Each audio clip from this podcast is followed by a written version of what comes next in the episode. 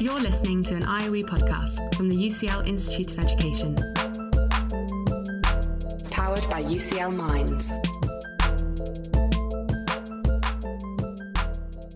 Hello, and thanks for joining us for this online event about school leadership during the COVID 19 pandemic and how leaders can best navigate these crisis conditions. I'm Dr. Sandy Leaton Gray, Associate Professor of Education at the UCL Institute of Education, and I'm your chair this afternoon. Now, in terms of how we'll run the event, once I've introduced our speakers, I'll kick things off with a couple of questions. But we're here to respond to your questions, which you can share throughout using the YouTube chat facility or via Twitter using the hashtag IOE coffee breaks. So to the in introductions, as I've said, I'm Sandy Leaton Gray. My own expertise is in the sociology of education and spans education policy, teacher professionalism, curriculum and assessment, as well as artificial intelligence and biometrics in education. And with me today, I'm very pleased to introduce Qing Gu, Professor of Leadership in Education at the IOE and Director of our Centre for Educational Leadership. Qing's research interests include teacher resilience and effectiveness, and school improvement and systemic change in relation to England as well as internationally. Now, among her many roles, Qing is a member of research advisory committees for both the Cabinet Office's National Leadership Centre and the UK Chartered College for Teaching. And I'd also like to introduce Roger Pope. As well as being visiting professor at the IOE, Roger is CEO of Education Southwest, an academy trust of 10 primary and secondary schools.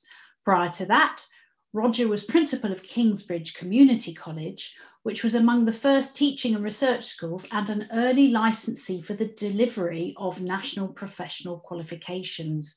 He's also served as chair of the former National College for Teaching and Leadership. Roger continues as National Leader for Education and he's currently working on school leadership projects in North Africa and Northern Europe. And in 2016, he was awarded a CBE for services to education. Now, I'd like to start with a couple of questions for both Qing and Roger. Um, we can imagine the intense pressure that school leaders have been under since March You'll both be talking to school heads all the time. Has anything surprised you in what they've said about the impact of COVID on their work as leaders? Um, um, yes and no, Sally. Because um, I'm, I'm speaking as also a, a school governor um, of um, inner city primary school in Nottingham and also um, a trustee of a multi academy trust because um, over the last few months, it's not surprising to see um, there are, have been voices of deep frustrations and challenges that relating to all aspects of leading a school. Um, and I think what has really been added, we can see adding to is, is the work is the workload and also workload complexity to what school leaders um, have to do and manage on the on a daily basis.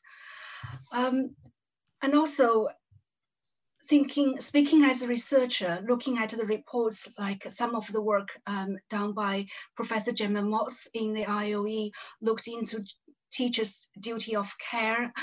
I think we can see is, is a very differentiated picture in the, in the system, um, where the challenges are more intense are in those schools that serving socio-economically more, de more deprived communities.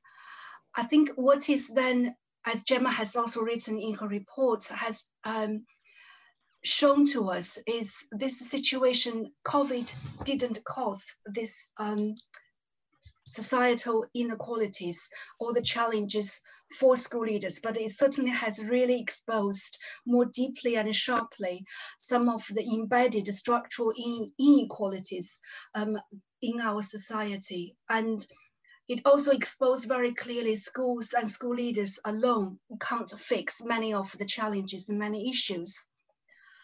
And what really surprised me to some extent, which I shouldn't be surprised, is really also heartwarming to see the hard work, the duty of care, and the resilience, um, professionalism that our teachers and school leaders have demonstrated, trying to keep children safe and trying to keep children learn. And I think just in, in, in summary, what I have seen that in schools where I have worked is the school leadership that harnesses the energy and expertise from the school community. And that holds great promise to enable teachers and pupils to keep safe and keep learning. Um, it's, it has been an emotionally, physically, and intellectual challenging journey. And where things have worked and worked well are in those schools where you don't see the quick fixes, where you see sustained professional development and a strong school culture. I mean, you have to really admire the amount of, of, of sheer emotional and physical labour that's gone into the post-COVID um, school environment, really, and, and and you know it's just extraordinary the lengths that people have gone to. And what struck you, Roger, in particular about this period then, and the impact on school leadership? Whoa, where to start? Where to start? Um, I, I, think I, I think i would like to just pick up a word that that Qing used there when she talked about a differentiated uh, response and a differentiated picture, and she uh, drew from that particularly some of the what she referred to as the embedded societal issues obviously you know disadvantaged children disadvantaged communities but I think we also need, when we're talking about this, to bear in mind the, the sheer range of different scenarios that there have been across the country, and also the way in which leaders have had to respond differently, if you like, what we'll call lockdown one and, and the ongoing picture. So I think if we go back to that time back in, in March with the initial lockdown, then I think that that was a leadership response which was all about uh, immediate command and control leadership. So there, there was a crisis, there is a problem that had to be solved, and so leaders went into that mode of don't let's sit around and talk about this, don't let's have democratic leadership, let's just get on with it and, and solve the problem and work out how we are going to manage children continuing to learn when when they're not in school. And I'm going to say something slightly controversial, but it could be that there are some school leaders who probably found that quite exciting. That, that was a kind of a dramatic moment in their leadership career that they had to, to respond to. I think what also characterized that, that period was a very strong sense of cohesiveness between local communities and schools. And there were many stories uh, and some research evidence from, from surveys of feedback from parents, which was along the lines of, we never realized that teachers had to work so hard.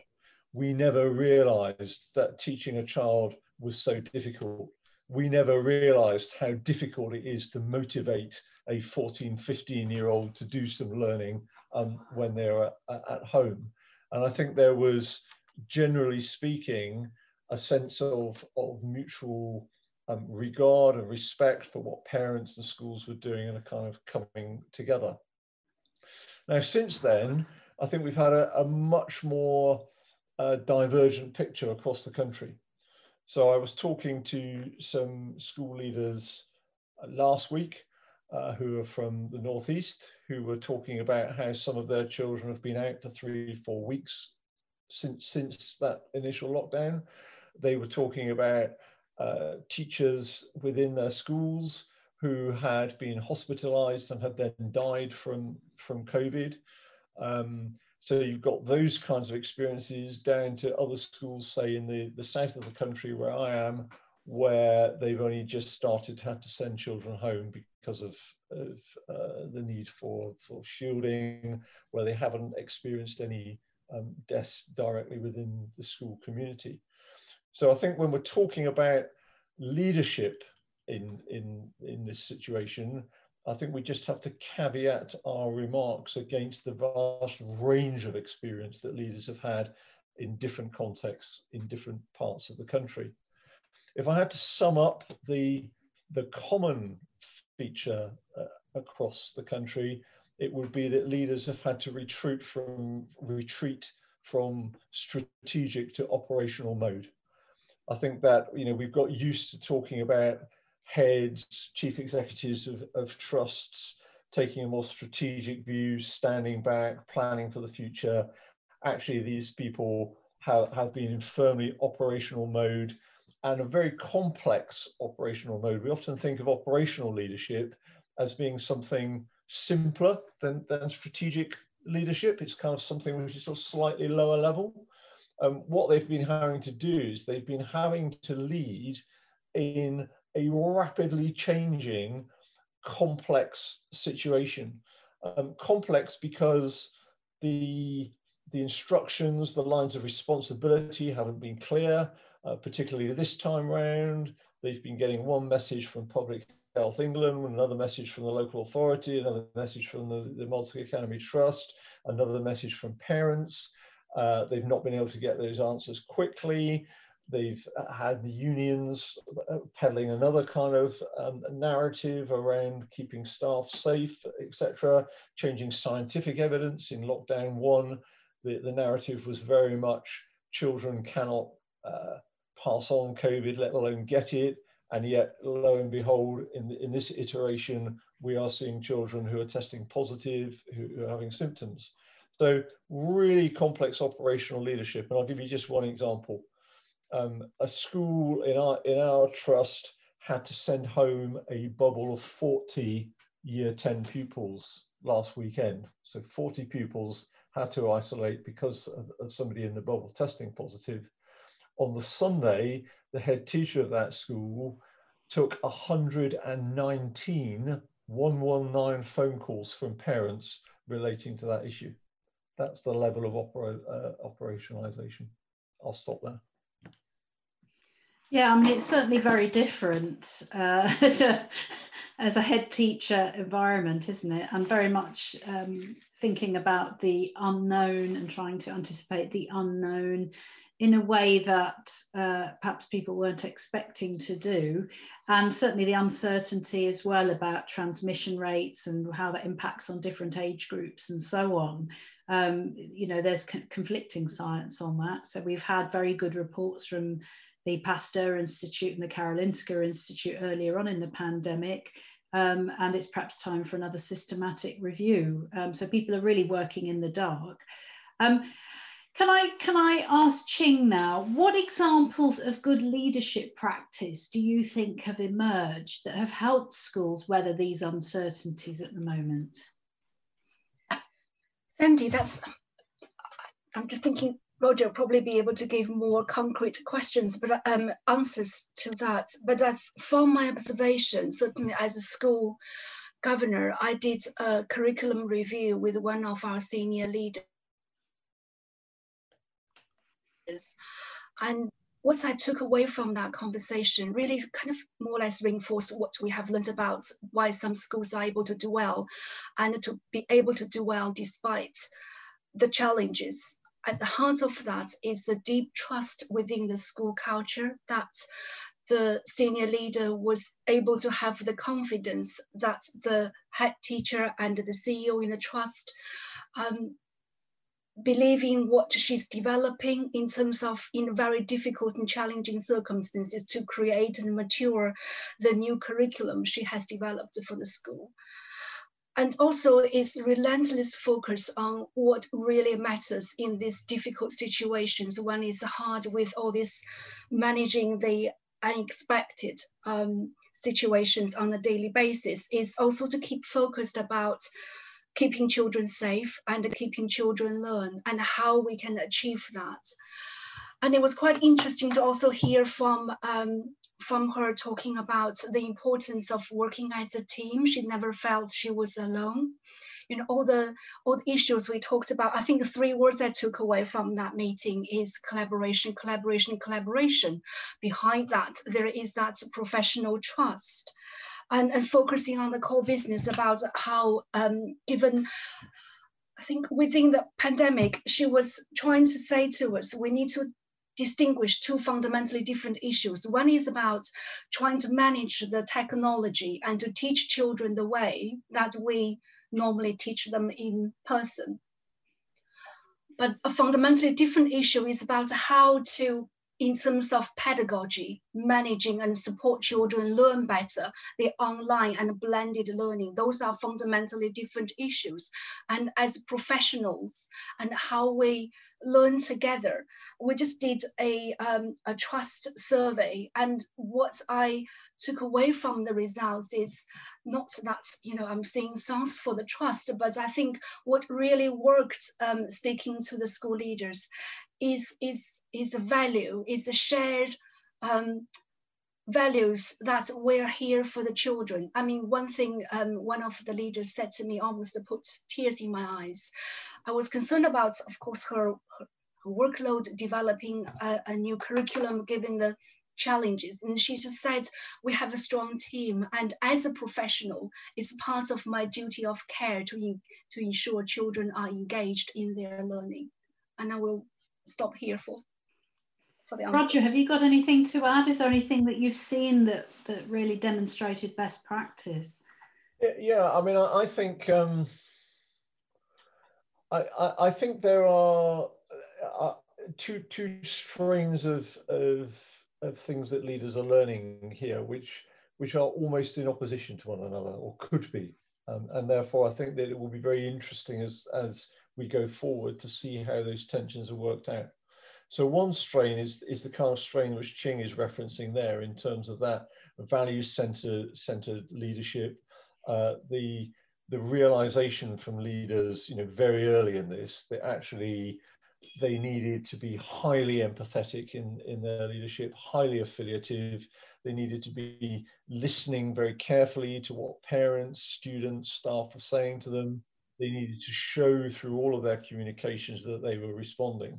And if you look at both national organizations like um, ASCL, for example, the, the, the, the leaders uh, organization, or you look at it at school level, or you look at it at, the level of the multi-academy trust or the local authority, all of a sudden you get a multiplication of communication, weekly, daily newsletters, um, events, uh, Zoom events for staff, uh, in order to try and build that sense of collegiality. We're all in this together. We're listening to you. We're supporting you.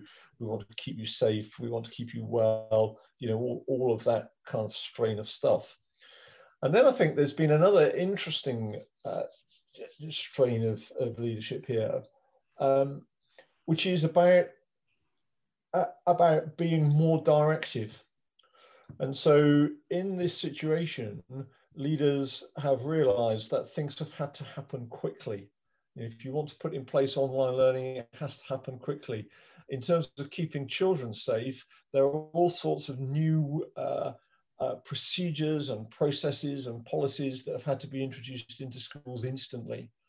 And so, whereas uh, historically heads will often say they want to do something and it will take two or three years to align all the staff to that new policy, they've suddenly realized they've got to do this immediately. And there are some things as a leader that you have to say, actually, this is what we're doing. So, on the one hand, you've got an increase in that kind of affiliative style. And on the other hand, you've got an increase in that command style. And it will be interesting to see how the interplay between those two things works out as, as we move forward. Do you think that that will have um, a, a, sort of an impact on school leadership and school communities in a more long-term sense then? I, I do. I, th I think that I think that one of the things which this situation has brought about is an impatience on, on the part of leaders. Uh, in that there, there, there hasn't been time um, uh, for all the kind of uh, I'm going to say slightly irrelevant chat that you get around all sorts of issues sometimes. And I think they've had to cut through and that say, no, you know, no, actually, we need to get this in place now. We, we can't we can't spend six months talking about the rights and wrongs of how best to do online learning. We, it's got to happen now, yesterday. Mm. Um, and so I think that we will see uh, an increase in that tendency to use standard operating procedures in schools, perhaps compared with what we've seen historically. Um, and I think we will see, which we can say more about if we get onto this in a minute, I, I think we will see uh, a change in some of those middle tier structures in our system as a result of this as well. Do you think they'll disappear? The, the middle tier structures? Yeah, I mean, do you think the idea of leading from the middle is on the way out as a consequence I'm, of I'm, I'm, thinking, I'm thinking more, I don't think it is in schools.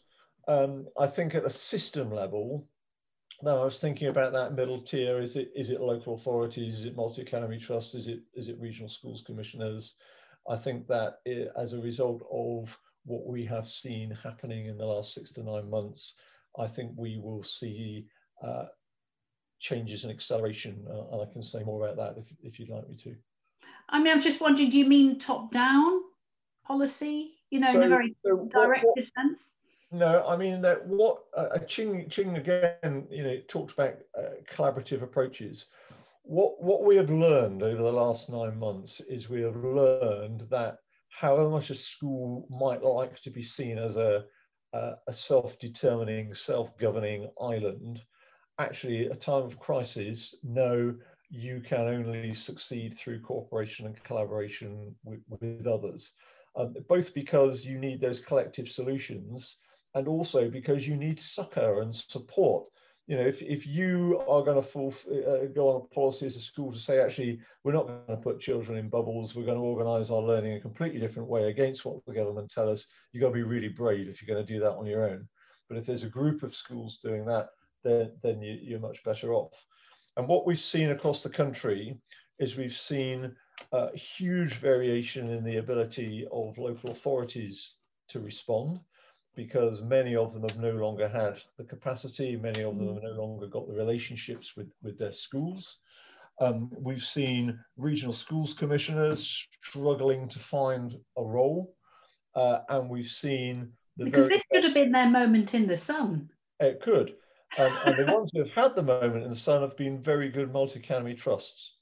Okay. And, the, and the reason is because they have been able to combine that kind of collective strength and power and decision making with knowing their schools really well and having really strong bonds of trust with those schools.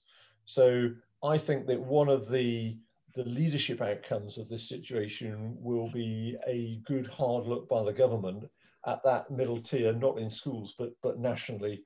You know, the government has been saying you must do this, you must do that. Actually, that, that's not possible without some mediating middle tier between the government and the school. And, and we've seen it being worked out between local authorities, multi-academy trusts, regional schools commissioners. I, I think it's the multi-academy trusts who have emerged the strongest from, from this. And there's some big questions about local management of schools in the financial sense, of course, um, and the resource that's available and how differentially skewed that can be. Uh, yeah, yes, I mean, which was you know, supposedly being addressed through uh, addressed through the fair funding formula and the fair funding mechanism. Um, so I think that we will see that being worked through. But of course, you know, I'm, I'm beginning to sound like a proponent for multi-academy trust here. But what you see within a multi-academy trust is that ability to move those resources around within the trust uh, and, and address some of those inequalities that, that Qing mentioned. And what a lot of multi-academy trusts did in the first stages when the government was, was unsure as to what it was going to do with uh, providing free school meals for children during the Easter holidays. It was multi-academy trusts who drew on their reserves to do that up front. And a lot of them did the same with purchasing IT equipment for disadvantaged children as well. And, and the government was kind of playing catch up behind that. Mm. Um, I mean, we really could talk about the policy angle of this for a very long time, but I'd, I'd like to switch to Qing now and ask a different question. Um, Qing, I'm just wondering um, what research has been conducted uh, that you know of on school leadership in the context of previous crises. And one example that springs to mind is Katrina in the US. And do you think we can apply empirical evidence from those kinds of studies to the current circumstance?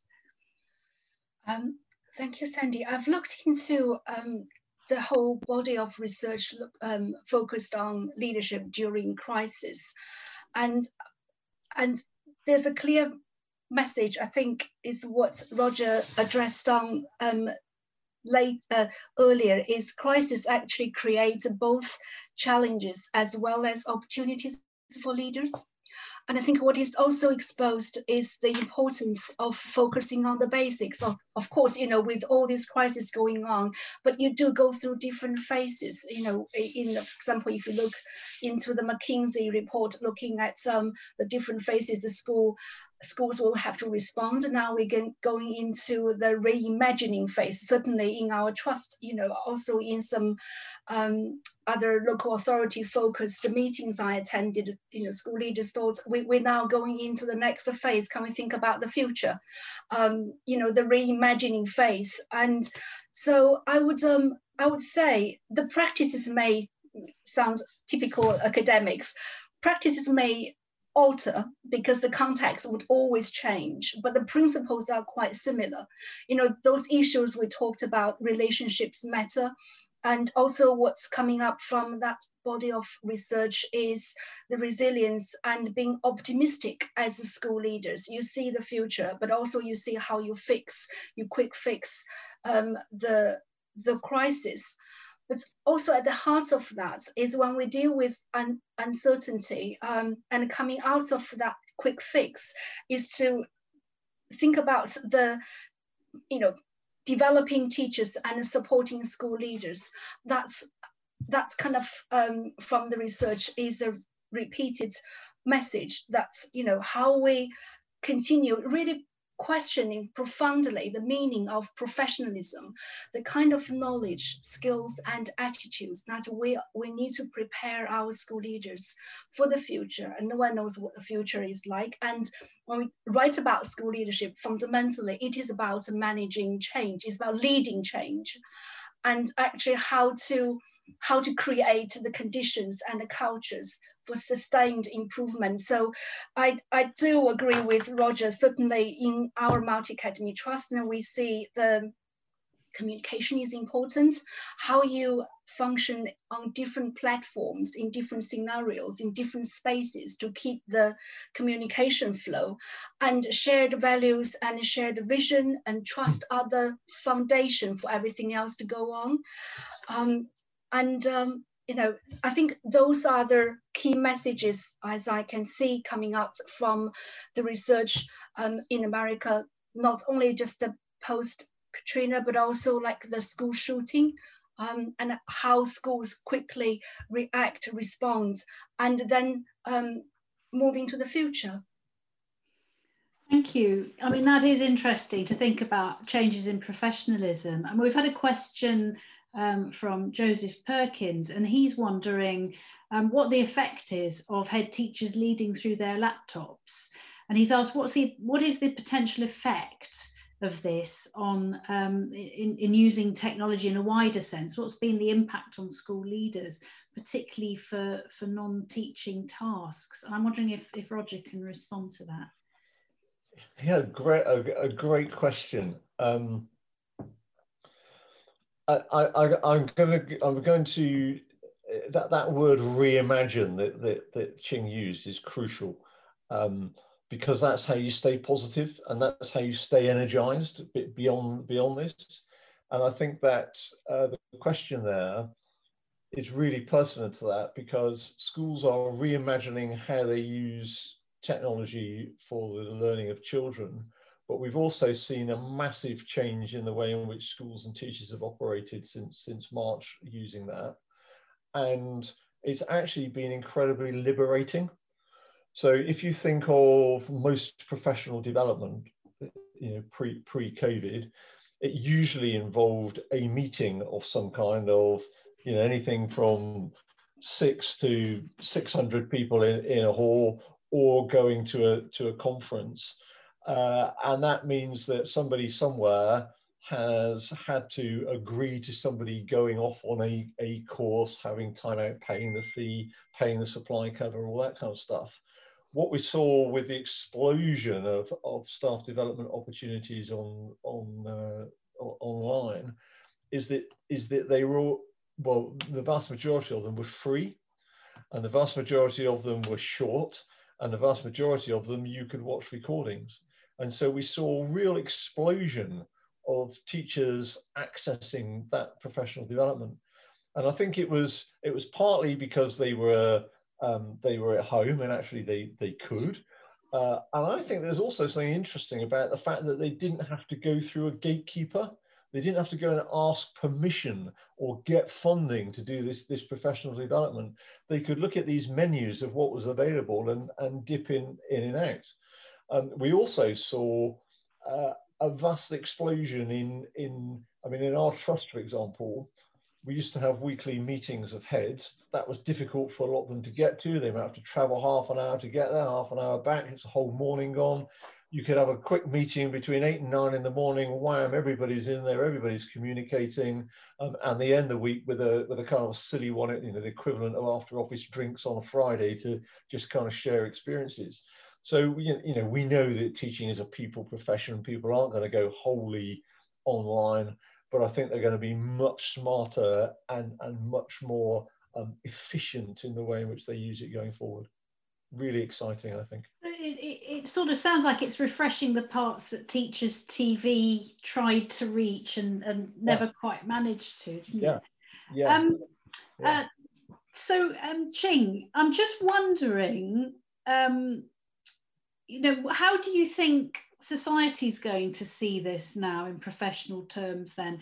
And the idea of, of holistic school uh, settings, meeting the whole child and family needs and that kind of thing as an offshoot of professionalism?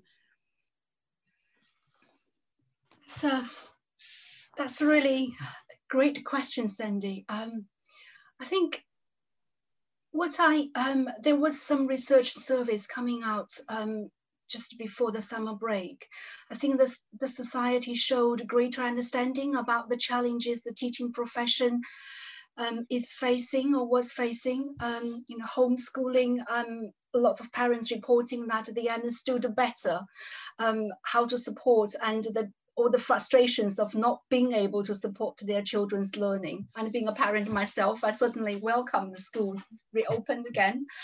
Um, and I think it's, if anything, we, we also see, um, as Roger mentioned earlier, the grades kind of because of the understanding i think you know you can see schools communities working closely together. And that's the only way to actually for every for, for anyone everyone to survive this crisis. And we've seen um, you know just within our local community how we work with schools now um, doing the charity work to support children in challenging circumstances to celebrate Christmas. I think, you know, those are great things and heartwarming things to see. Um, I, I think, you know, it's, I was taken away by a, a paper um, by Lindsay Anderson writing about leadership during crisis. I think the genuine questions, you know, for all of us to ask together is, you know, what do you need and how can I help?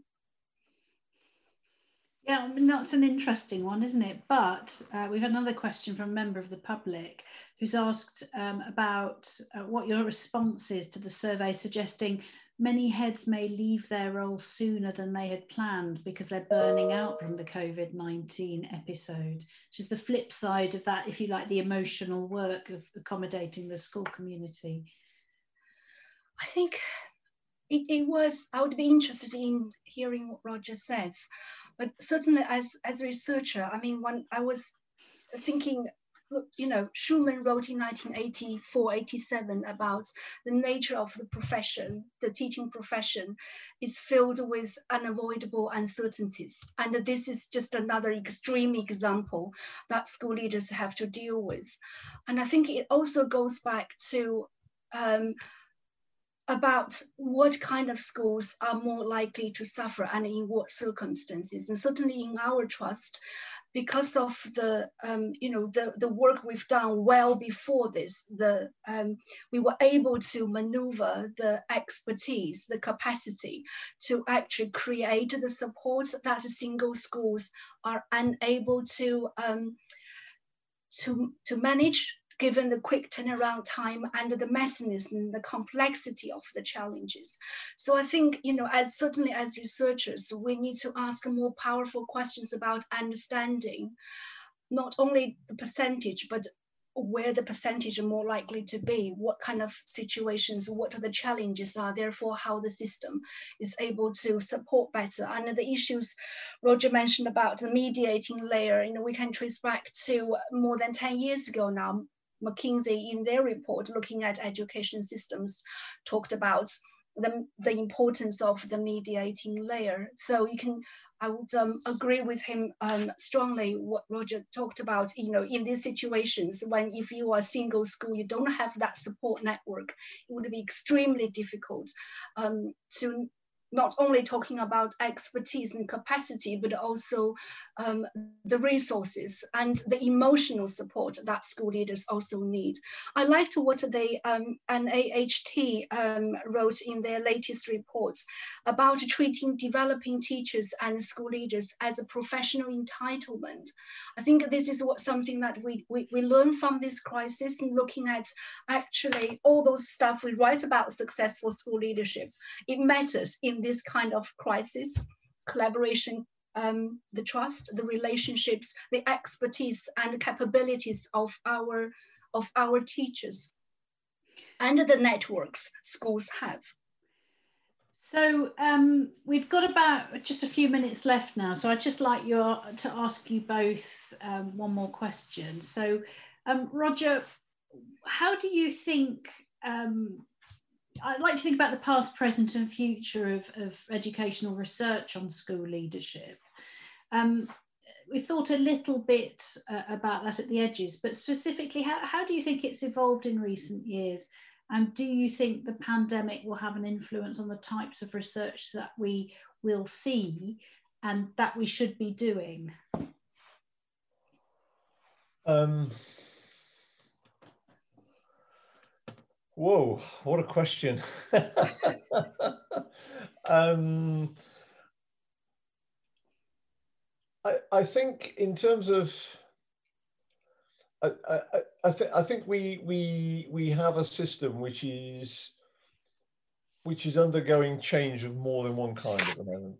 So we you know we've got rapid change as a result of the pandemic, but we've also got you know ironically the pandemic introduced a whole new raft of initiatives from the government in terms of recruitment and retention of teachers, uh, things like the early career framework, reformed MPQs, reformed teaching schools. So I think it will, you know, there, there's a, a, whole raft of stuff to, to look at in terms of how have schools reimagined in the light of the pandemic. But at the same time, we've got a whole raft of, of new uh, initiatives in education, which I think are going to provide a lot of meat for, for researchers to get their teeth into as, as well, alongside, of course, the impact of the new curriculum reforms that are just coming through. So I think it will be a really interesting research task if there is, well, A, to see if there's improvement in, in the quality of education for all children, including the, the, the, the disadvantaged, but then to try and unpick what were the factors which had the biggest impact I think will be a really interesting research challenge. And Qing, what do you want to be see? I presume you review as many research funding applications as I do, if not more. Uh, what are the ones that you want to see coming across your desk in the next little while? Good question, Sandy. I'd like to see more about uh, how we um, understand the profession better, think about uh, the meaning of the professionalism better, not just uh, the meaning, but also the enactment of professionalism in uh, across different contexts of schools. And here I don't just mean social economic deprivation, but also the capacity, capability of of schools, different school cultures. That's what I would really like to see and also take well-being seriously. I think well-being is not just about teachers having extra hours extra time. Fundamentally well-being is also about teachers are able to and feel they are able to do their job well on a daily basis and to be able to achieve that. There are a whole range of factors really impacting on that. Um, so you know how how we review the trust how we review professional autonomy, um, and a whole range of things. I think, um, yeah. That's fantastic. Well, um, quick poll results before we finish. Uh, we asked the audience, has your experience of school leadership during the COVID crisis mainly been exhausting, energising, fulfilling or other? We have 50% exhausting, 25% energising, 0% fulfilling, oh dear, and 25% a mysterious other um, on that note, uh, we're very, very sadly, we're out of time, and so we'll need to leave it there. Um, I'd like to uh, thank you for all your comments and questions. Uh, thank you very much for sending those in. And a big thank you to our speakers, Qing Gu and Roger Pope. Stay safe, everybody, and we look forward to seeing you again soon. Bye bye. Thanks so much for downloading and listening to this IOE podcast from the UCL Institute of Education, University College London.